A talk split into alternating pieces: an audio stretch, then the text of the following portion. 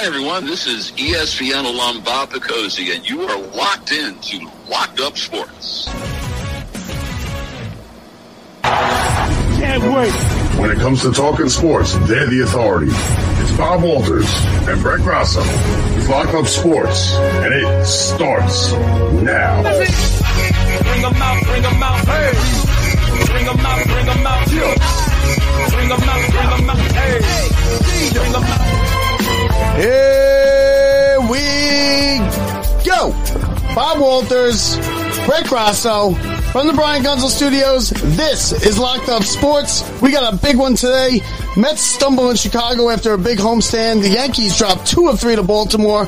Are the Heat in trouble after getting blown out in Boston in Game 5? Aaron Rodgers injured, and we speak to NBC News correspondent Kevin Tibbles in a little while about the Maple Leafs, and he covered five Olympics. Brett, happy Memorial Day weekend. The summer is here. Oh, about time. It's about about- time. No, yeah. not about time. We had no winter. It skipped winter. We did not skip winter. No, we skipped winter. It was like it was You're great. right. We skipped the snow. I'll, I'll give you that. But it's always, you know, just a miserable New York winter. I hate the winter. I love the summer. Yeah. because I, mean, I, I love the spring because you're heading uphill. Everyone's like, everyone's like, oh, the fall, the fall. No, With no. The, no, because the, Spring. fall you're heading downhill Well, into we don't into get the same springs. We go from like it just really started getting nice out, but it's going to go right into like 100 degrees in the next few weeks. Which listen, I'm all for it. I love the summer. Um, baseball, it's baseball weather, or it's like the teams start heating up. Like I think the Mets and Yankees will start heating up as the weather heats up, um, and I think it's going to be a. I I thought we all thought it was going to be like these teams were going to coast to some, um, you know, playoff runs and have a nice, easy run. It's going to be a fight for both of these teams this summer. Yeah, I think everyone. I think everyone overestimated the NL East with the the Braves, the Mets, and the Phillies. The Yeah. three team race. It's going to Yeah. be a big race. You know what it looks like? It's the Braves. It's the Braves division to lose. The Mets are struggling. Mets are kind of spinning their wheels, and the Phillies are struggling. You know, pretty big time down in, in fourth place, third, fourth place. And the Mets, listen, after last week, they had such a good day, five game win streak. Late inning home runs. I said it wasn't sustainable the way they were winning because the bullpen No, stinks. because if you look at those games, they were losing or behind in those games. Do you know no- what I mean? It wasn't like they went out and won a whole bunch of games where they just blew other teams out. No, the Mets had no business winning three out of the five Yes, games, basically, is how it went. And Ottavino stinks. The bullpen stinks. Robertson is good. We thought the problem was going to be the closer position because Diaz went down. It hasn't been the problem. Robertson stinks. It's getting to the closer position. Yeah. I'm sorry. I'm sorry. Not No, Robertson. no, no, Ottavino, Ottavino, stinks. yeah. Yeah. Riley. and watching the- Ottavino to Sanchez must have given Yankees fans nightmares. And then the Mets go to they go to Chicago, who's not a really good team. They're six games under 500, and they lose two out of three. Now the Yankees lost two out of three to Baltimore. We'll get to that in a minute. But the Mets lose two out of three. Game one, right after a five game win streak on the road, Buck puts out like a punt lineup. I hate that. Like he just he, He let's lo- punt game one. Their kids play. Ev- uh, listen, I, I really hate day. it. I hate it. You, we talked about this last week. You can't play it like you're up, like you did last year when you were up by this many games. No, we even what showed what happened happened to them. did, yeah. We even showed, but even then, like I can kind of understand the philosophy. But we're in a fight to go try and make these playoffs this year. There's not a point where we're going to go and be like, okay, we're going to be in there. I have no idea what he's thinking, not playing these guys. No, and I'm starting to and I'm starting to think that maybe they're this team and not the team that won the five games. I mean, they went on you know they went on a home run barrage, late inning, dramatic home runs for for a week. But right before that, they were a six and sixteen stretch. Now they go and they lose two out of three out in Wrigley. They got a couple big series coming up. You can't keep spinning your wheels at 500. Are they just a 500 team? I, I honestly, They have all the trademarks The- of it. But the other end, as you said, like the Braves are running away with it. They're just not. They're they not did early. They did early, But and the- they haven't. No, the Braves have come back down to earth. Now, you, you look at it, the Braves and Mets have been 500 ball clubs the last three weeks. Yeah, but the Brave, but the Braves are are, are decisively the, the best team in the division. That's right? fine. You can not- see it. But it, no, but if you look at what's going on, I mean, the, the Braves have pretty much played. You know, Mets and Braves have been like what six and four ish over the last ten, and like so probably the same concept over the last. I'm looking at nothing. I Look was around. looking right. Actually, I actually wasn't. I actually wasn't. Exactly. Okay, so yeah, the Mets and Braves are six and four in their last ten. You're right, But I'm saying even beyond that, the Braves went so hot so early and were playing such good ball that they're honestly more of a 500 ball club the last three weeks, and you are who you are recently. Uh, you're not who are who who you are like the Yankees proved last year. It's not who you are in the first half. It's how you get to that result is can be in different ways. We have what a little over 100 ball games. Yeah, left? yeah, and listen, and if they're, they're five and a half out, they, but three weeks ago they were nine and a half out, and you know they're not going to try and keep type team. you- See, you're you're thinking of how it's been this whole year, but right now, don't forget the last two weeks. You know what happens the next two days, right? You get Scherzer, you get Verlander, and then you can even go with Megill. I'll give you even having Megill in there is you know two out of three. Okay, two- two, out of three in, in terms of like he had Yeah, two out of three good starts. Megill with- no with two out of Scherzer good, and Verlander. no two two out of three good starts out of Megill, and same thing with Senga. Who, what's going on with him?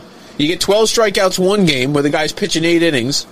And then you're getting him lit up and not being able to keep the ball in the zone. Well, that's what I'm saying. There, that's what a 500 team does. It right? is, A bad and that's bullpen, scary, but that's right, bullpen, you're right. streaky hitters, and, and so-so inconsistent starting pitching, You- and that's what they've gotten. Well, when you let when you let guys who don't even swing the bat or attempt to swing the bat like Vogelbach in, or Yeah, bringing guys like Sanchez to eat up at bats just so we don't lose him, just to drop him back down to the minors. When you have guys like Alvarez who are hitting a home run out of every one out of every fifteen at bats. Listen, I've been telling you, Vogelbach is no good for now, almost a year, and he's okay. I can live with Vogelbach on the bench, but you can't start him in any of these games. Like have him, have him pinch hit, and then you take him out for a pinch runner if he gets on. you have to pick your guy. It's you can't be Vogelbach, Pham, Canha, and sitting there and, and just being Pham oh, is out. Pham has got to go. Listen, Pham is right, a little speed. but you can't keep them all. And I understand you even mean, listen. Right now, it's actually about, and they're kind of setting it up where they're trying to make room for Ronny Mauricio. Is he, they, he will be up this year? And what sucked was what sucked even worse about the the Cubs series is they go in there, they lose the first game, then the second game you got Stroman that was pitching. that was so painful. And, like- like, and they Stroman got to. I'm- They were on the edge. They had him, and he they ground into double plays. They had him. Well, that's what he did. Listen, he got he had all, know. all the balls on the ground. He gave up one, one run right through like eight innings, and then when he came off the field, he did this whole dog Oh, and pony act, showing up the whole team after the eighth inning. And then the Mets had somebody say something, but they didn't put their name to it. no. So I mean, it, come on, what, like what, do- what do we do? Stroman, first of all, You got no. You know what? No, no, no, the- no, no. I'm sick of the Mets not getting hits versus a guy like Stroman. You, you, he can go and say whatever he wants, and I'm not. I'm not happy about it. Nobody likes it, but you know what? Hit the guy. Yeah, but him dancing off the field and everything. All the guys left in scoring position, dancing off the field. Get one hit, and he cries off that field. Yeah, he's. You got to make him cry off that field. You want to ruin a guy's season and jump up your ball club? Go hit up the guy who everybody else hit when he was on. You know, listen, he played pretty good for us when he was there, but it's all he that extra all stuff. He It's all all the right. extra. No, he always he, He's always causing trouble. he's he's more talk than he is good. Put it that way. He he elevates himself by talking, not by pitching. He's a lightning rod for. He's always on oh, social media yes. causing trouble. This guy's a racist. But this is racist. I hated it. I hated watching the Mets lose to him more than I've hated any loss this year. Let me tell you, it was the most painful one when I saw that ground ball where all they needed was a base hit to ruin his outing. I don't even care if the Mets end up losing that game. If the Mets just get that hit, tie the ball game, come on back. Guess what? I just needed Stroman to walk off Yeah. upset, And and, he walks off the way he did. Yeah. I am. I was and so you can't mad. lose two out of three in, in Chicago. I mean, Chicago's Uh, not a great team, and thank God they got last night. Last night they blew it up. They could. They had with what's his face pitching with Carrasco pitching. You never know what you're going to get. Somehow he came one. out and pitched a, a good game. It's inconsistency with the Mets. Well, he he's got a you know he's just still coming off of his injury, so I, I we don't know who Carrasco is going to be for a couple more Okay. weeks. But I will take that. I didn't think we were getting any positive starts out of him. Well, let's see what we get Uh, now. did you think you were going to start getting positive No, starts out of. Carlos Carrasco and him going six in the third, See what giving up on- one run? See what I put on Facebook with my, my daughter putting her hand over her Yeah, face. I mean, no, like I expected no, that to be a sweep. No, so we'll take this. This is what you need out of your fourth and fifth starters: is a Carlos Carrasco acting like the old Carlos Carrasco. He's not there yet. But, but but even even more importantly, let's see what happens now with the second. Let's see if if Scherzer and Verlander Yes. can follow up their, their good performances. we- no, they need to come through every single time. It Scherzer mean they got have to- robbed the I'm saying of that I- other I- win. I mean, the Mets. These next two games have to be the other team scores less than three. Other team scores less than four. I don't know what the Mets are going to do because their offense is terrible right now. Yeah, I- and I'll give you that. offense is always well, terrible. that's Well, true. last night well, that's not even runs. entirely true. It's very, you look at Pete Alonso, his 19th home Yes, run yes, last yes. night. You even look at Francisco Alvarez with And his Lindor's one out of coming every around. 15 at bats, he hitting some home crushes one into the wind at Wrigley. Lindor's That- it is very hard to hit those balls out of Wrigley this time of year. In two months, that's the easiest home run in town.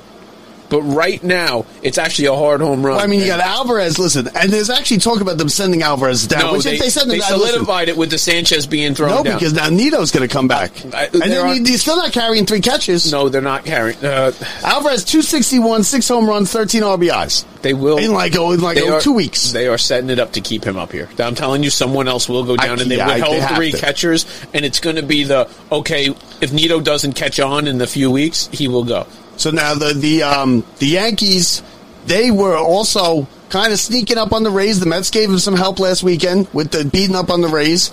Yankees really couldn't take advantage of it. They went in. They had Baltimore come into town. A team Baltimore. Oh, the Yankees always kill Baltimore, right? They like just always. You just expect that. Baltimore is a couple games ahead of the Yankees. They leave four games up on the Yankees now. They leave New York four games up. The Yankees. Cortes was involved in a controversial. He uh, they pitched him into the seventh. A lot of people thought they should have took him out. The Yankees end up giving up what eight runs in that seventh inning.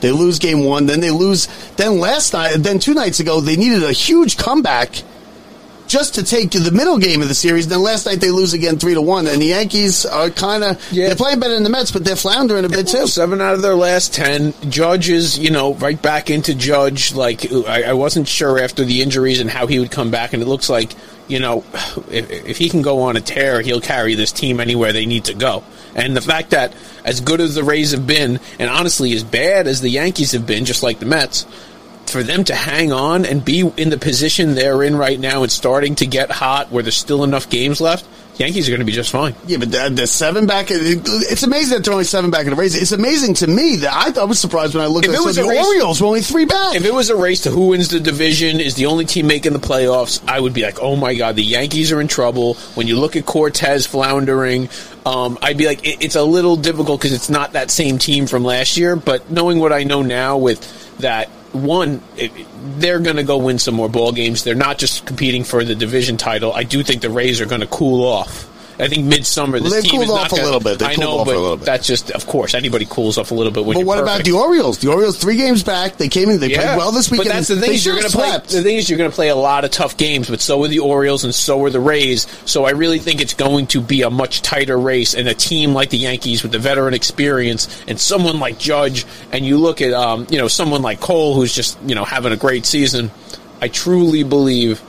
If they can, you know, if, if uh, you know, one, if Aaron? Boone, The- if Aaron Boone can stay on the field and not get thrown out every he gets thrown out. He's got he's gotten thrown out now Yeah. more than like the last five years. He's been thrown out thirty times, I think, and it's more than any other manager. Do you want what kind of manager do you like, Bob? Do you like an Aaron Boone that's like that, or do you like a Buck who gets thrown out once in his entire I- career? I- I when, like- you, when you've had a hundred terrible replay somewhere in the somewhere in the middle, maybe. But like, I like more towards Boone, cause, just because you like to see him out there fighting for you. Because you're you're sitting there and you're you're pulling your hair out if you think Yeah. the call is is going against your team. You want to see a guy get out there like a Bobby Valentine or even um. You know, Mets Bobby had a couple Valentine's a of good Bobby example, Valentine yeah. get out there and you know he get his get his face. Boone, they were talking about he had to be restrained, and he's like, nothing was going to happen. They were, they asked him about it. They were like, you had to Yeah, be he restrained. He's like, I wasn't going to fight the guy, but he got a little out of I'd rather, I'd rather see that. you I didn't see any of the words or what it was even about. I just saw He was arguing him with no. I was at work and all I could look in the background is just seeing Boone rip into the guy, and I was like, "Oh, it went on. For, okay, it kept going. It kept going." Yeah, I'd, I think most fans would rather see that, right? You'd Yeah, rather see you your do, guy come out need- there and fight because he's that's you how think, you are. Do you think like Buck's just worried about going into like AFib or having some heart? Like I think you can't Buck get that just wild. I think he's just like a, he, he's just a. it's not his character to come out there and argue. Like sometimes you go out there just to Oh, get thrown. A lot you, of times you go get a out there- coach that just does that? Can we get somebody in here that uh, has a little fire? What are you going to send out? You going to send out Yeah, uh, just your- no bench coach, just- argue coach? No, no, no. Send just me out there for one reason, and just be like, just get right in the guy's face, tossed, and like, you're out of here. That's like having You're like, out of here. And like, who are you? They're like, you. that's like having a guy in the hockey team that the only reason The he's enforcer. there I'm the enforcer. is to go out there and get, a penalty. That's it. Forget. it. I'm Get getting a a Mets. penalty I'm, and getting, fight this I'm guy. getting a Mets jersey that says enforcer. Hundred percent. Uh, yeah, Brett, Brett, get out there. The Go argue that call. Yeah, yeah. But yeah, I mean, look, and it doesn't get any easier for the Yankees. They got three games now. San Diego coming in. San Diego, big time. You know, they're a big market team now, right? With their, their 100 200 million dollar payroll, they're a good team. The Yankees can find themselves nine, ten games possibly out of first place They're coming to. as they hit Memorial Day. They're coming to New York. Yeah, yeah, Yankee Stadium. See, I, yeah, well, it's a tough. You know, it's You got to win two out of three, right? You, can't drop two. no, out you that's you want that team flying from the West Coast, coming to hang in New York all night. You know, they're like, we know what restaurants we're going on Yelp. Memorial Day weekend. It's kind of like that South Beach feeling this time of year. Yeah, oh It's yeah, nice, definitely. yeah. No, there's Day a lot weekend. going on. You're not like showing up. You're like, what'd you do in New York this weekend? They're like nothing. Well, they got like the Amazon game tonight. Right. It probably is No, right. So Yankees then- need to win these games. Yeah, it's so going to be big crowds. Big crowd, yeah, Big of course. They'll sell out. I'm sure they got beautiful week. fireworks. Perfect. Not like it's going to be perfect out. No. You got two day games because you got the Saturday, Sunday day game, and then you got a is it a four game series? One, two, three, three game series, and then they go. The Yankees go out to the West. They go to Seattle. okay. So you know, right. you know, West You Coast got. trip. You do have to get these games. Exactly. More- yeah, even more so. Yeah. Last night, uh, when we left, couple nights ago, the Heat won 3 3 They were up 3 0. Now it's 3 2. They were lo- they laughing were, at them. Erik Spoelstra doesn't laugh. Guy was laughing Because game three, the Celtics quit. They Yep. looked like they had no chance. They got blown out. Now the Celtics have come back. They've won games four. They won game five last night. By they won by thirteen, but it wasn't even that close because they were up like twenty No, yeah, at some game- point. There was never a game. are the are, are the Heat in trouble? I think so. You mean Jimmy Butler? I think oh, are the Heat in trouble? that's who. That's the Kyle Heat. Lowry, That's and the- Kevin Love. Know, they got Bam, Bam, out of bio. It might did the clock Trouble. strike twelve after game three To- for the, for the Heat You know, it's funny. because it might have, and, and You know a better team. See, the thing with Boston is they needed to get their backs against the walls to all of a sudden to show up and put some effort into the series, which is messed up on its own case. Like you can't show up right from the beginning. So now all of a sudden that you see them talking, he goes, "Don't let us get one." Don't let that's us what they get, all say, though. Nope. After he goes, don't let us get two. Oh, and then this one is don't let us get game three. Let me tell you, right now, Boston thinks they can actually win it. I think that's the worst thing in the world for them. Yeah, I they think just so. today, like, and Jimmy Butler is sitting there going, didn't think he was going to let two drop. I can tell you, he didn't. No, he's no. not going to let a third one go. So you think the Heat? I think the Heat. I would pick the Heat game six, but this is it. This is game seven for I think Heat. this is like we've talked about with all these NBA games where they've been one team wins by 30, one or the other, and they're not even competitive. I think it's. I, I hate to say it because I I really do think it might be like a Heat by 15. Okay, well, that's what Erik Spoelstra was saying yesterday after the game. He's saying, you know what, these games aren't intertwined. Okay, it's not. It's not Yeah. momentum No, doesn't not carry into the it's next shooting. game. Who's hitting shots today. And last night the, the Celtics came out just knocking everything down. Smart was hitting threes from the court, wide open. There's usually the a lot more factors involved in all these series. Like, oh my god, if this guy gets involved, or if they play, nope. This is like whichever team has the highest field goal percentage and is shooting today. Well, they're both shoot like they're both shooting teams, Yeah. and they're and they're streaky. Like they're hot and cold. Like, but a guy like typically the Celtics have been better because you can go. "Huh, Here you go. Tatum's going to go off and have a day. Yeah, I mean, or you can say Marcus Smart's going to play some great defense, or Jaylen Brown's going to go out on the other day and make up for it if Tatum's not. But let me tell you, they're going to run as Jimmy Butler runs. Uh, Well, I mean, t- t- Tatum's the best player, right, in the series. when he wants to be, he, or he doesn't touch the ball. Or yeah, he's he's He very didn't, hot. he didn't have a game last night. He had what 21 21, point- 21 20, yeah, points. 20, yeah, 20 points. Like that's not a what? A ten rebounds, and that's where he, he's Butler decided that he's not shooting. But he's not being the offensive producer. If you've seen Tatum's went into the rebounds and into other stuff, where that's I don't know what it is. He shied away. I mean, it's it's fascinating. but- superstar who's saying, "I'm the man." Did you see him after talking about how he's the greatest? I'm Yeah, one of the yeah, greatest he- players in the world. He shied away this entire series from touching the ball. Uh, You're talking about Tatum. Tatum. Except, well, I mean, last night he played all right. You know, he played. He was, he was facilitating last night. But Facilitate. Did you hear what you just said about the? Uh, no, I'm, did you hear what the, you can't facilitate? That's not. There's never a game where Jordan was like, "I'm just going to facilitate tonight." What are you doing? I know what are Jordan you made doing? the It- guys around him better, right? but That's part of the thing with Jordan. But he took control of it. It's just not. He is not facilitating. Tatum is in the corner, standing, going, "Oh, I'm not involved in this possession. This isn't my play." Now the the Denver is sitting in the NBA Finals, waiting for the winner of this series. They just want to know who they're going to beat. First of all, first of all, Who are they going to beat? the the Heat better treat this next game like Game Seven because this is their Game Seven. They have to win it here. They're not going to Boston and winning Game Seven, right? No, I- I, think they can win six or seven. To be honest with you, I think uh, I really believe that. Uh, listen, I said that the Heat are going to win by fifteen. This series, nobody has any clue who's going to win this game tonight. I'm going to tell you right now. I don't You mean think tomorrow, tomorrow night, right? tomorrow night, yeah, but nobody has any who's going to go and win this game six.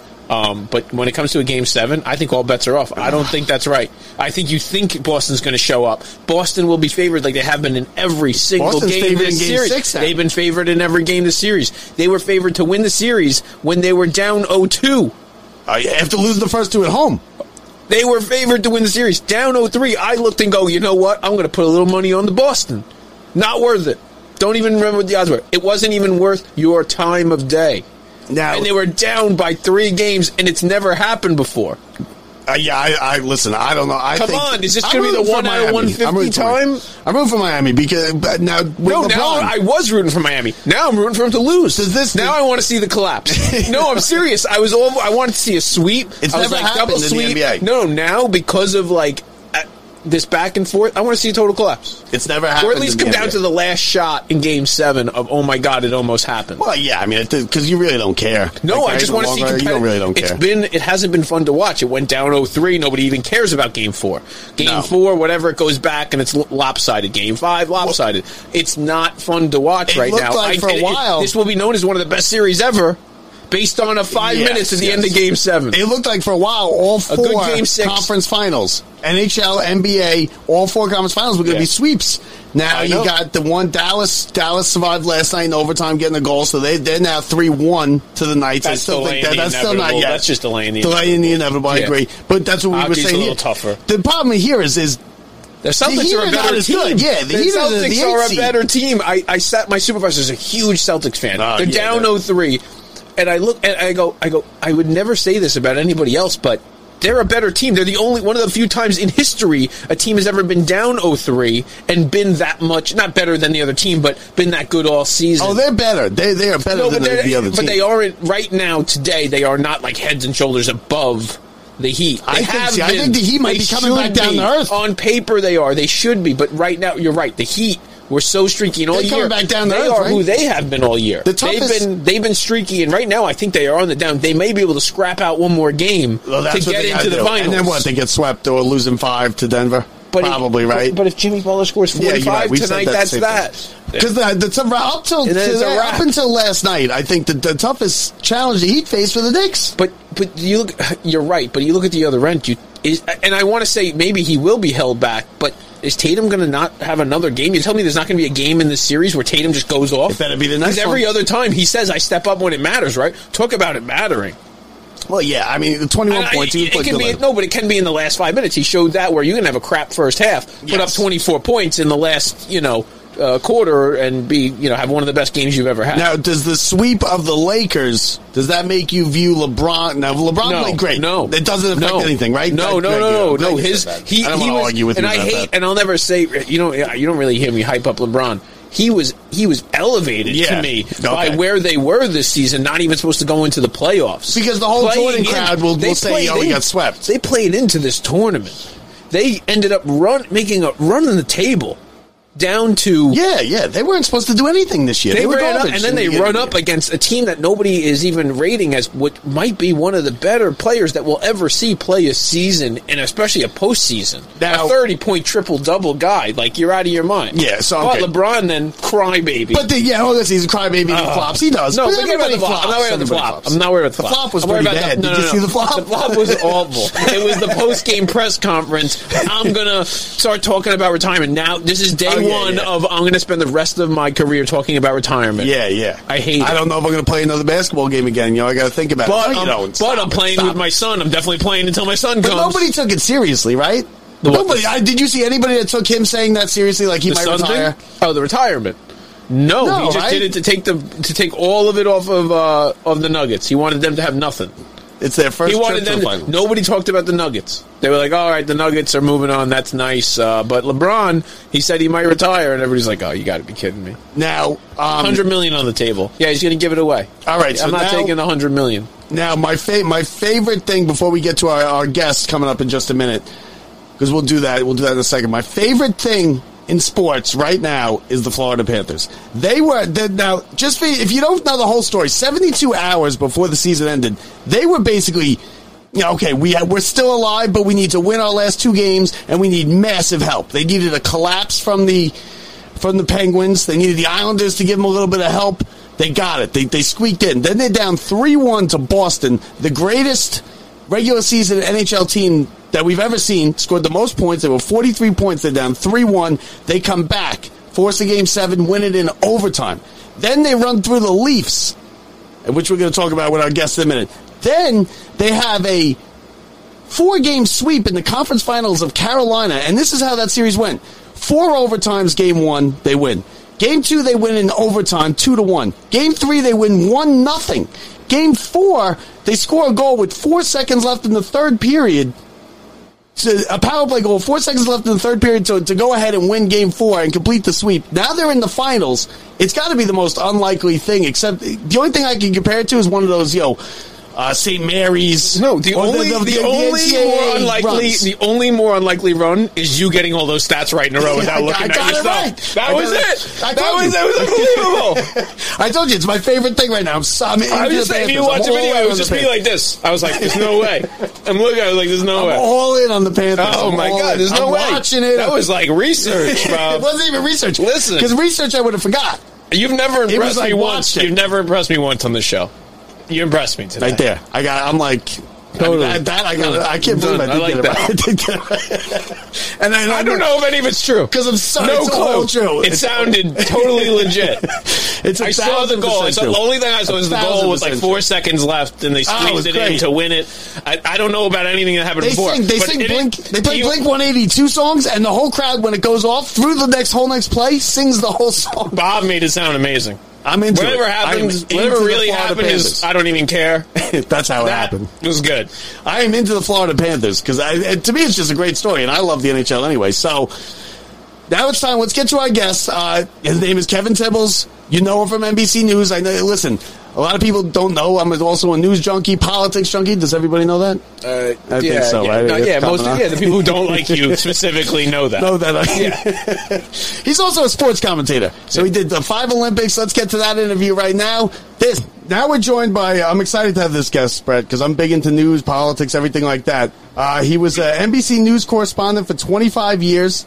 He was from. He was. You know him from the Today Show, from Nightly News with Lester Holt. He is covered everything from Princess Diana to Obama's inauguration, five Olympics. Kevin Tibbles is his name. Kevin, thanks for joining Thanks the for show. coming on, Kevin.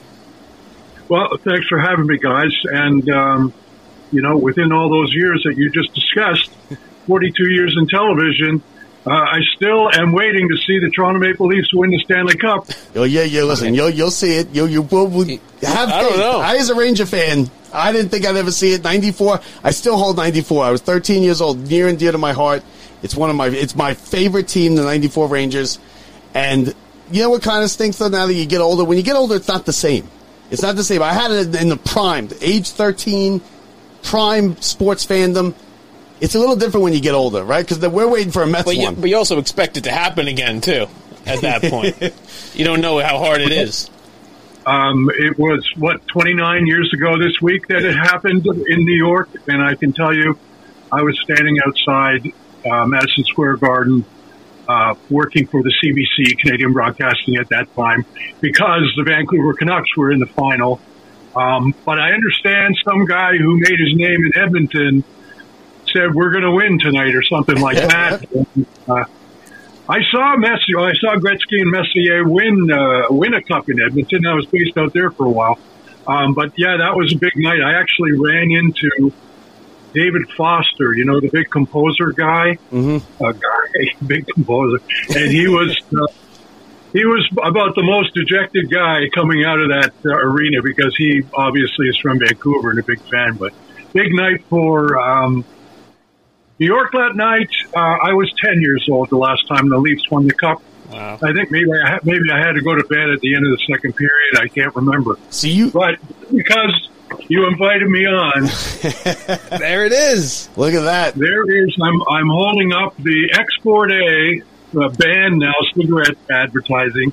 Export A Maple Leaf Gardens calendar from 1967. I can name all those players. I even got a few of them to uh, autograph it for me. Now So you. it's. Uh, So you. I'll, just I'll hold back the rest of my day. So you just missed the dynasty where they won the three in a row. In what was it, sixty-two to sixty-five? Well, th- believe me, then I really, I probably had to go to bed at the end of the first period back then. Yeah, I believe it. I believe it. Now, you've covered a bunch of Olympics. Now you were at the. Uh, were you at? You covered the Vancouver Olympics. Home soil. Crosby gets the game winner. How big was that up in Canada? And explain. Explain to. Were you at the game? I was. This is a great story, and uh, so thank you for asking me to to reflect on it. Um, of course, it was a big game in Canada. Everything when it comes right down to it, listen, hockey is an international game now, but when it comes right down to it, what else can Canadians boast about except, you know, maybe inventing the paint roller or something? And um, that's not a knock, but I was, I, wanted to go to the game. I was assigned, I had to go to a ginormous beer tent to watch the game with thousands of uh, fans. And I was hearing stories. Uh, this is a true story. I heard that people in the Vancouver airport uh, were refusing to get on flights, and they were all in the bars in the airport, and they were going around saying, you know, Mr. Jones, you're going to miss your flight if uh, if you don't get on the plane, and uh, and people were just saying, forget it, man, we're not getting on, and and everything. Anyway, I was at this beer tent, and we had a big uh, satellite truck there I was doing live hits into the uh, into like MSNBC and stuff. Um, but I was there with uh, because when you have an Olympics, a lot of police officers come from all over the country to do security. And in Vancouver's case, um, they had them all staying in uh, like a cruise ship out in the harbor. And two of the cops that were um, assigned to protect our satellite truck, they were from uh, St. John's, uh, Newfoundland. So they were members of the Royal Newfoundland Constabulary, and they couldn't see the game. Um, and everyone was like, well, you know, come inside the satellite truck. And they're like, well, we're supposed to be guarding the satellite truck. They don't want to And, lose you the know, vacation we're- days. Yeah, yeah, and went into OT, as you know. So I said, uh, listen, just come and stand in the doorway. And sure enough, the famous cry of Iggy goes out. Uh, Jarome passes Sid the, the puck. It goes in. Um, who did he score on? Miller? Yeah, I believe it was Miller. They left him open in front. It was kind of like a, a spinning. Like Crosby kind of spun and swept it, swept it right under him. No. And uh, anyway, that was the first day I actually kissed those cops on the lips. I'm sure they're still That telling must the have been an amazing moment as a Canadian. They're on, a, they're on a podcast somewhere telling the story about when Kevin Tibbles kissed him on the lips. yeah. Yeah, absolutely. And of course, I mean, the big thing, if you ever go to Newfoundland as a tourist, you're supposed to kiss a codfish and drink a shot of Newfie Screech, the, uh, the rum, or they call it rum. It's more like pure alcohol. but, you know, um, I covered that, uh, you know, all of the, uh, you know, USA hockey, women's soccer, for example, at, in London, Oh wow. um, those sorts of things, uh, you know, Bode Miller. Uh, it was a real, you know, at the end of the day, it was just a real privilege to be, um, to be there and, and feel the excitement for all those things. Do you get to actually see the, the events, or, do, or are you mostly like, are you working? Are you like, you know, working, preparing for stories and preparing for hits on live hits and stuff, or you actually get to sit and watch a couple events? Oh, I would always um, find my way into see a number of the events. I mean, the big ones. If you're asked to cover it, you're covering it. But then, you know, in, in the in the in the in the the zone they call it after, you know, um, you know, uh, Ryan Lochte, the big swimmer, for example, or Michael Phelps. After they win the event, they kind of do like a a, a conga line all the way down this line of journalists from all over the world. So you get to spend a couple of seconds with them, you know, pumping them with questions. You know, Phelps obviously was a very big deal to interview. Lochte was like a, you know, like a matinee idol looking kid. Yeah, he's the party. You know, and I did some, I did a feature on, on him prior to the Olympics where he would pick up empty kegs of beer and yeah, throw yeah, them. yeah, that sounds like Ryan Lochte. Yeah. You never know what you're getting out of that guy. But he's a hell of Yeah, a he's swimmer. thrown back over his head. That was kind of to simulate taking off from the, uh, you know, from the starters thing. So, yeah, I, a tremendous privilege, and a lot of them are really nice people. And of course, you know, uh, as you know, I'm a big hockey guy. I think hockey players are the most genuine guys you can meet, especially when they get 75 stitches in the head and come back the next period. You know. Yeah, hey, listen, I love the. I was just ringing off before we were doing. Uh, we were doing. We were recording something. I was ringing off the. I'm. I'm into this Florida Panthers story.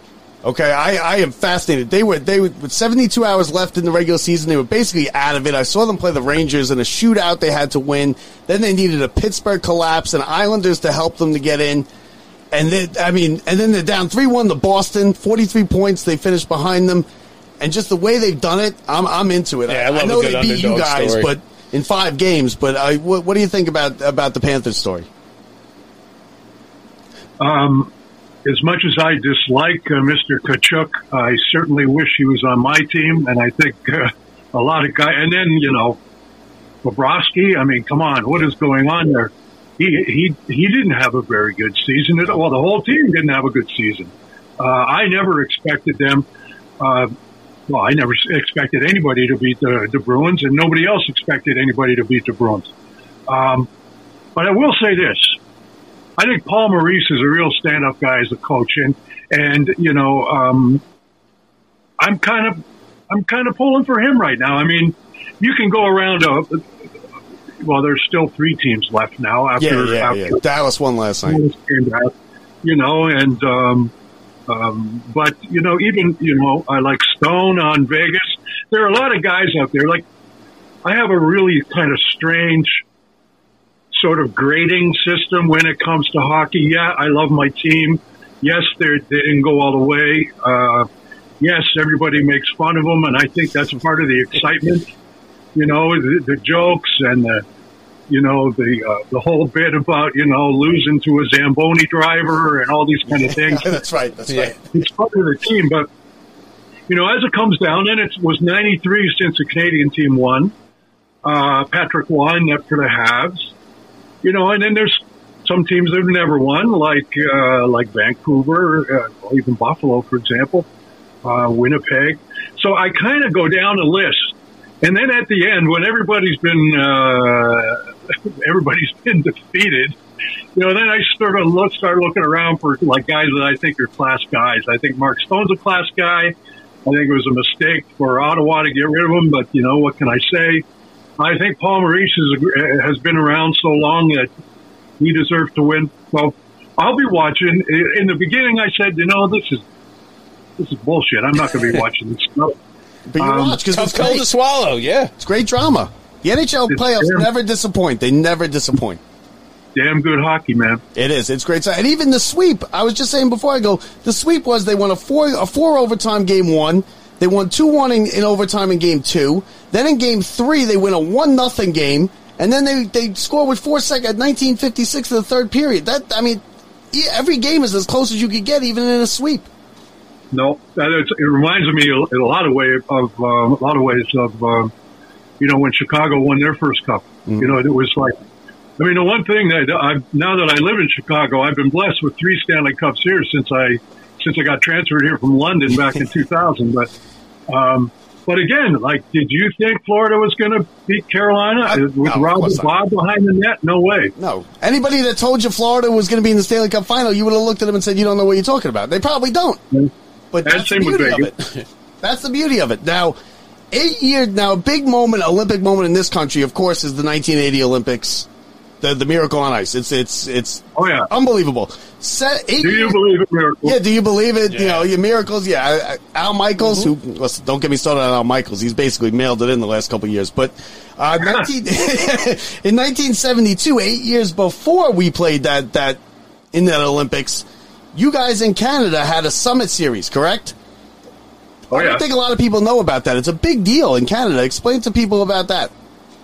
Okay, that's easy.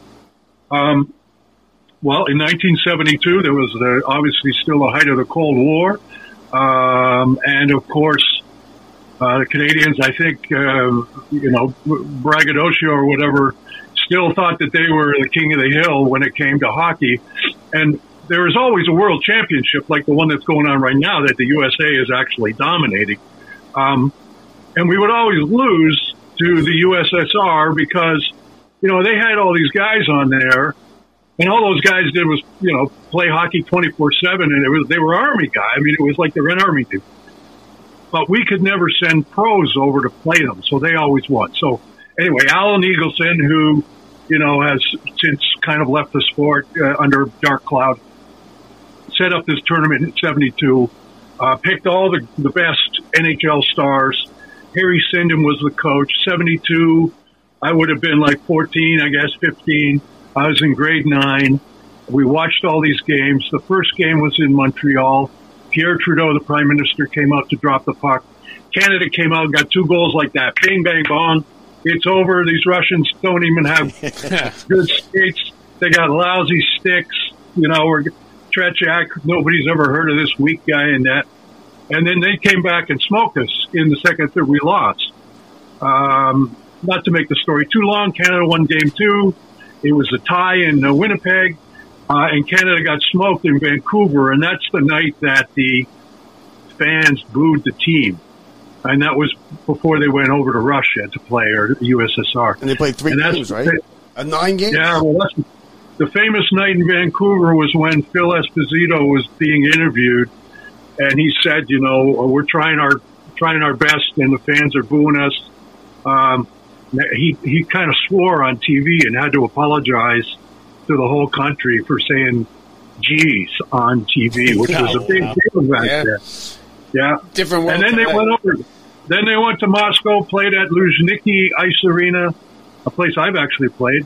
Um, and uh, they beat them in three games and ended up uh, winning the thing. And there was a big uh, hassle with the uh, secret police over there. And uh, JP Parise flung his stick at the ref because he thought the ref was. Anyway, uh, Paul Henderson, number 19, scored the winning goal. And that was. Uh, I was in grade nine, and all the schools shut down to watch the game. You know, remember those AV carts they used to roll into Yeah, your yeah. We're old, we're old enough to remember Yeah. those. We had those. Yeah.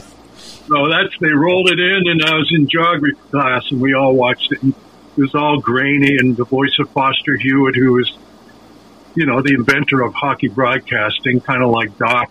Yeah, listen, Doc. Doc is- in the I miss Doc. I miss Doc crazy watching these games. Nobody's better at their job in the world. I, I, I challenge somebody to, to name a somebody who's better at their job than Doc Emrick was at his job. I mean, yeah, you really can't Yeah. do it. You yeah, know? well, he's been around. I think he started broadcasting hockey when he was like ten years old or something. Yeah, but I mean, I could have been broadcasting hockey since I was ten years old, and I wouldn't be Doc Emrick. You know? Yeah, that's true. when, when when you were on assignment, were you able to pick like assignments focused towards? Listen, I I really want to see this sporting event, or I really want to cover this uh, story. Were you able to um, make make those picks or have choices in those assignments? I'm Kevin Tibbles. I'm going here. yeah. You know, realistically, probably not, except that it was kind of uh, it was kind of kind of a running joke, you know, that I was a Canadian, I was the Canadian guy. So they would, uh, they, you know, yeah. When it came to hockey and Olympic hockey, USA, um, yeah, I got to, you know, so I can remember one feature I did up in uh, Warroad, Minnesota, which is TJ Oshie's hometown. Okay. Um, he's got he's got a lot of. Well, maybe he'll send me a free T-shirt if I say this, but he's got a lot, he's got a line of clothing out now called Warroad. That's kind of hockey uh, oriented clothing. Um, but he's related to. Um, um, um, oh my God! Now I'm talking to you guys. Um, he's going to hate me for. His uncle played in the NHL. Okay. and um, and um, um, so we went up there to do a, a feature story on Warroad, which is like the birth of birth of hockey in the United States. Minnesota. Uh, the Patrick Patrick brothers came from there. Christian brothers, the uh, the Christian hockey sticks. It's all from up in that northern part of Minnesota. And I think when we were up there, it was like minus 27 below zero or something like that. Everybody has an outdoor hockey rink. Great hockey up there. Um, they play the, you know, they play their games uh, um, on Friday nights. Nobody locks their doors. You could go in and get like 75 VCRs on one uh, one big scoop on a Friday night, just breaking everybody's house. What, what is that? Who Friday night? Friday up- nights? Buffalo, Buffalo, uh, Buffalo, uh, Big Buff comes from up in that area too. Okay. So it's real hockey, and it was it was a real pleasure to be up there and do that. Yeah, I went. To, I went to college in Plattsburgh, which is basically last stop before Montreal. And we, It is. Yeah, we used to go up to Montreal. Well, I mean, one because the drinking age was eighteen, but Yeah. also I would go up there every once in a while to see catch Hockey Night in America or the or, or in, Ca- in America. Listen to me, Hockey Night in Canada, or when the Rangers would go up. And I, I never went to the old Montreal Forum, but I did go to the, the Bell Center, and, and it, it's great up there. You know, I, lo- I loved watching Beautiful the games city. up there, at the Bell Center. Now, Well, they, I mean, Montreal in particular loves their hockey. I mean, uh, I think they had the highest attendance in the NHL this year, And they were despite the fact that, despite the fact their team isn't isn't very good. I wish them I wish them well because you know without hockey, you know if, if Mr. Bettman is listening, I know that you're going to send a team to Houston or somewhere. But uh, the famous, you know, if you build it, they will come phrase. You know, Quebec City built a whole new arena to get the Nordiques back, and uh, it's sitting there empty. So Yeah, I, well, they're talking. They're, they're talking expand. I mean, expansion again, but I don't think they need to expand. Like these, these, they will always want to expand. All the leagues want to expand. I mean, that's what they want to do. They want more money, Yeah. more, more money in the pot for them. But I don't. The NHL doesn't need to expand. You know, they just no, I'm, recently. I'm talking. Uh, I'm talking if Phoenix goes goes under. You know. Yeah. Oh yeah, yeah, but are they Yeah. going to go? I think yeah, they might go. You know what? They might go under. Now, um, as far as your, you now, besides the hockey and the sports, you've also covered some fascinating stuff. I was wa- we were watching the the the Lester Holt the video when you retired, and I was like, this guy's got the greatest job ever. He's playing golf in in, in Alaska. He's drinking beers in London. I was like, what is this? This is great. Now, what, what out of the uh, now that stuff had to be fun, but you also covered some serious stuff. The the Obama inauguration, um, the Princess Diana. Uh, walk us through what it's like to cover like a, a big world event like that, like an earth like a earth changing event. New Orleans following Katrina. Katrina. That, that, some some very heavy stuff. Yeah, I mean, um, uh, first off, I think I should say that it's uh, it was my uh, life's goal to do what I was so fortunate to do, um, and I always wanted to be a foreign correspondent. That was, you know, all the way back from even before Peter Jennings, you know, in the the trench coat and all that kind of jazz. I, I, that's what I wanted to do, and I was very fortunate. I I got to cover. Uh, I I wasn't fortunate to cover both Gulf Wars or go to Afghanistan or Bosnia. I mean, it's not. I was fortunate to go, despite the fact that those were awful situations.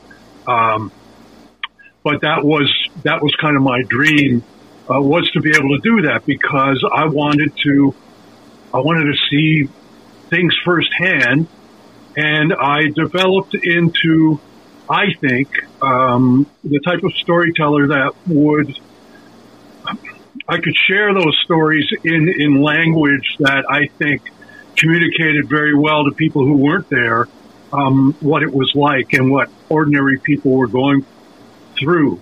And uh, so I took great pride in that. The streets of you mentioned uh, Princess Diana's uh, uh, tragic passing. I was based in London then, um, and I had two young children going to school.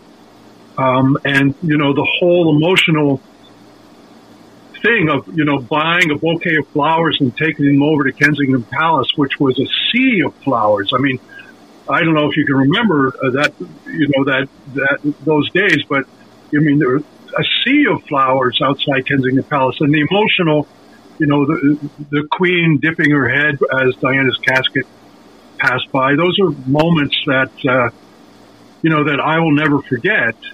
Um, you know, I can share another one with you.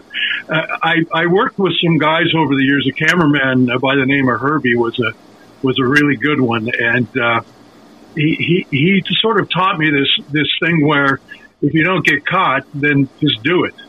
And uh, That's what we do at the baseball games. Yeah. That's exactly what we did.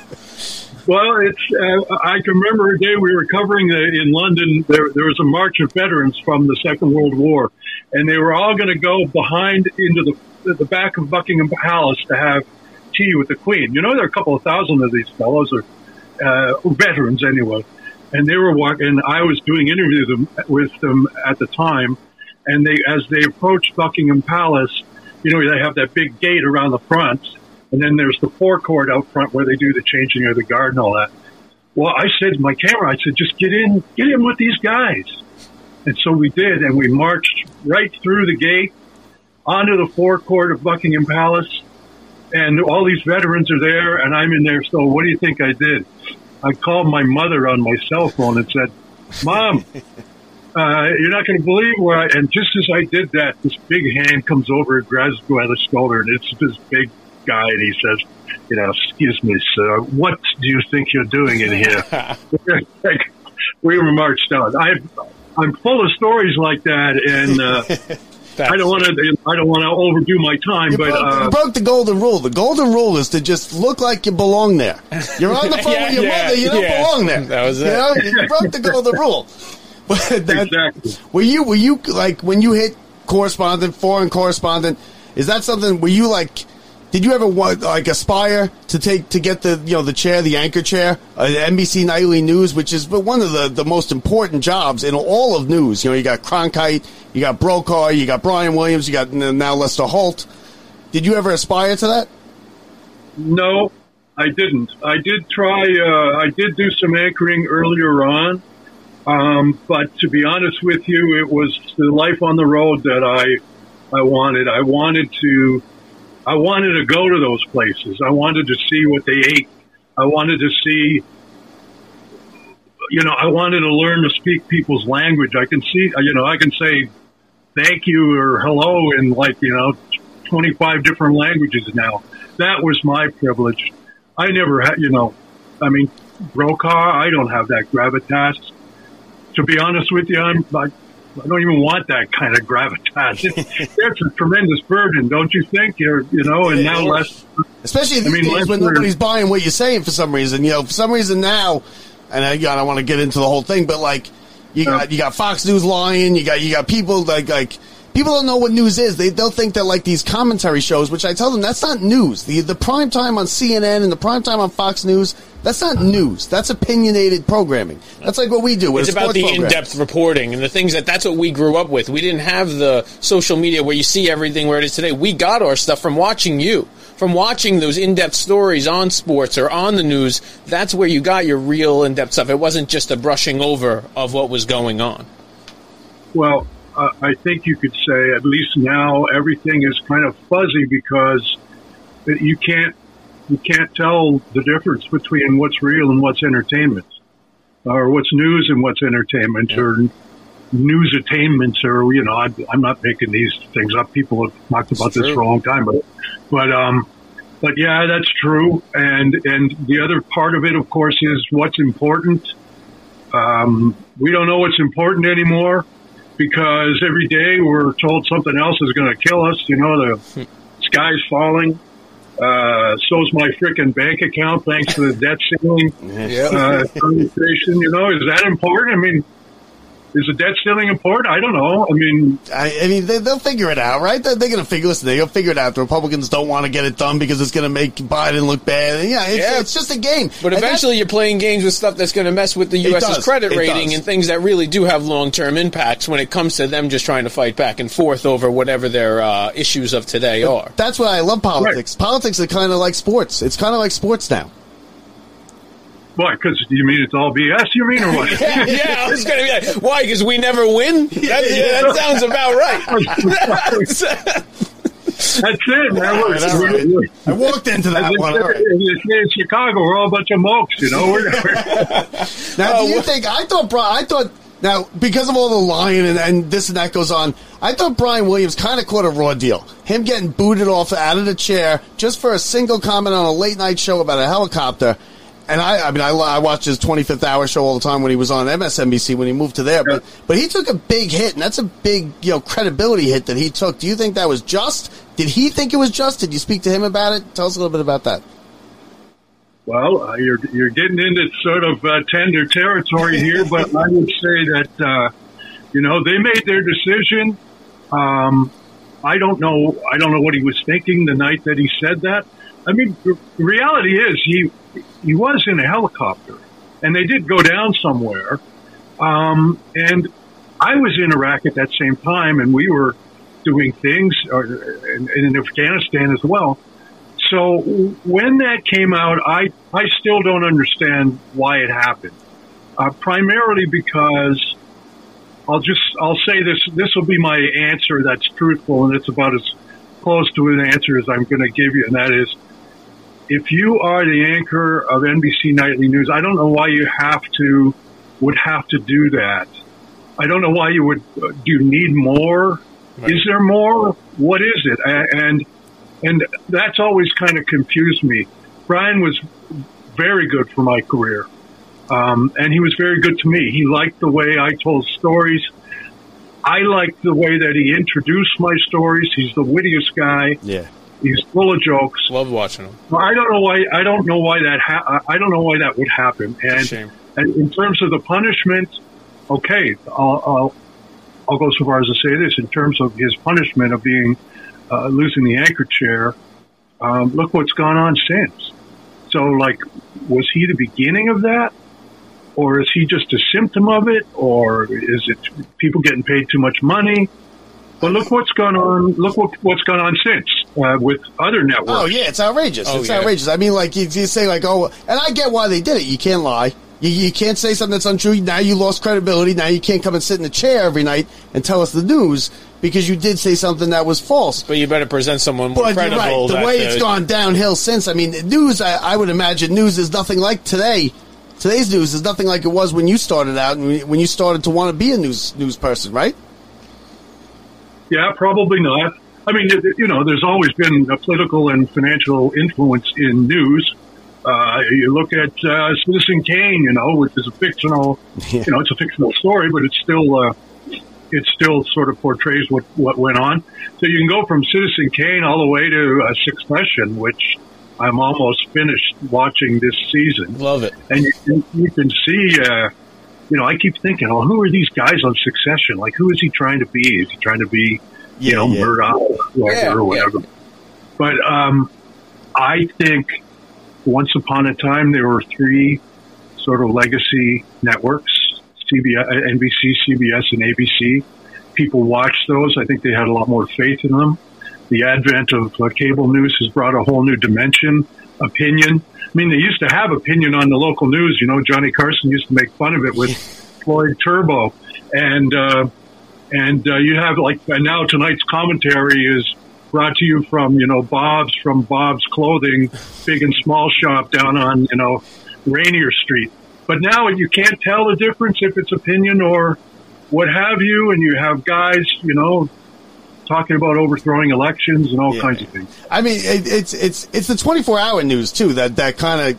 Well, It's sensationalism. Everybody CNN gets- hasn't come back from a commercial break in 15 years without it being breaking news. and everybody gets to go and pick what their truth is. They each have their own network, and everybody gets to go pick their own truth, and they can then hedge it, and they can always listen to what they think is uh, what's best for them. Yeah, and you, I guess they call that siloing or something. Exactly. You can all you can live in your own. You can all go and live in your little commune where everyone agrees with you, and you don't have to think about uh, anyone else's opinions or whatever. But um, uh, you should ask me now whether I'm a big consumer of news, and, uh, and uh, the answer is I am. But my goodness, it's so different being on the other side now as a as a consumer rather than a participant in all of that. The, the you know the stresses involved of, of putting on a half hour newscast or Today Show, which is up to what like four hours now in the and, morning. and then you got Hoda in the other one too, two hours worth of drinking wine after, right? They, they Yeah, it's funny. They never. Uh, maybe maybe it was because all I did was drink beer. Maybe that like was you at the pubs in London. They didn't need Hoda and then them drinking in the studio. Yeah. They, yeah, they never had me on the set. Well, they, they did actually during the London Olympics. We tasted beer with uh, Savannah. I can remember and Hoda. I think, uh, Did she pretend to like it, and then after she was like, uh, Just give, give me the wine. Give me the wine. yeah, it wasn't. Well, it wasn't a Coors Light. That's for sure. Oh, well, well, that's good. I mean, I listen. I don't drink Coors Light, you know. But I mean, in, now back to the Leafs real quick before we let you go. Well, what what do the Leafs need to do? Like here, here we got a big. Tavares was big here for the Islanders. I'm a Ranger fan, but Tavares was big for the Islanders. I don't know why they thought he was going to stay. I mean, he's been a, he like grew up a Toronto fan. He's a he's a Canadian boy. He's he went home, right? Has he Yeah. been disappointing? Has Matthews been disappointing? What do the Leafs need to do to get you a cup in your lifetime?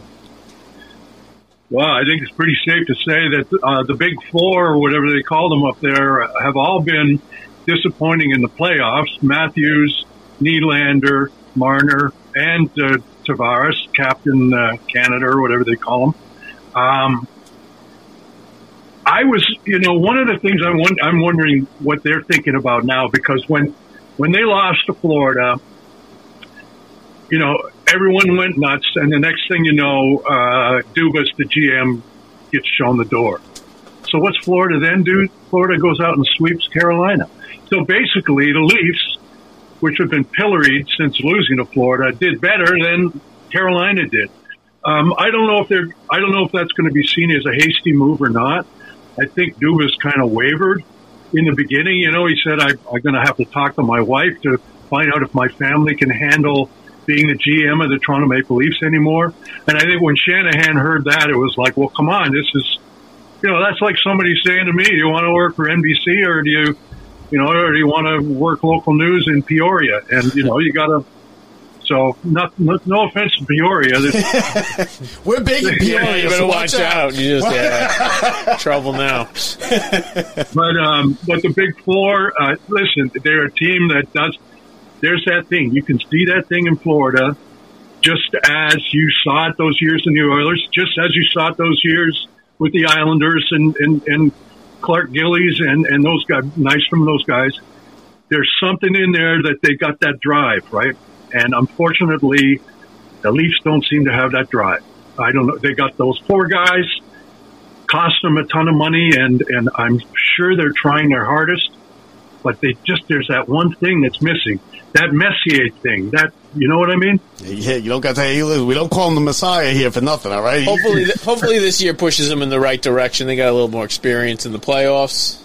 Yeah, yeah. Yeah. Listen, he preaches in a choir. He, I does- know. He, doesn't believe they're ever I going to know. We could sit here. We could give him a hundred Listen, you reasons. saw, I'm a win. Mets. We're Mets fans. I'm a New York Jets fan. We don't win championships, so we understand more than you know. Yeah. So, Yeah. um, tell us, tell us a little bit about the podcast you have with, uh, with who is it? Amy Goldberg. Believe in people is the Yeah. name of the podcast. Tell us a little bit about it. Well, uh, Believe in People is the name of the podcast that comes on once a week. Uh, now I feel like Don Rickles on the Tonight Show here, and you know I'm playing the I'm playing the Sands in Las Vegas this weekend. They want to come out, um, but it it kind of comes it comes out of uh, it comes out of my 40 plus years in broadcast news, in that, and especially in the past, you know, since even before the pandemic, but with the pandemic, people are so cocooned. There's so much negativity out there. People don't seem to be embarrassed to shout "you lie" in Congress. People, you know, people are very. Uh, I don't know. Uh, well, you guys know what I'm talking about anyway. I don't need to explain any further. Is that things are just not very civilized. And Amy, who I've also known for about 40 years, um, comes out of the film industry.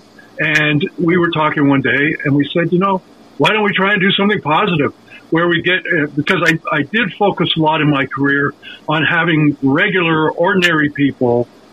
I'm trying to put them on television to give them a voice because I, you know, TV is a mirror. You want to see yourself represented.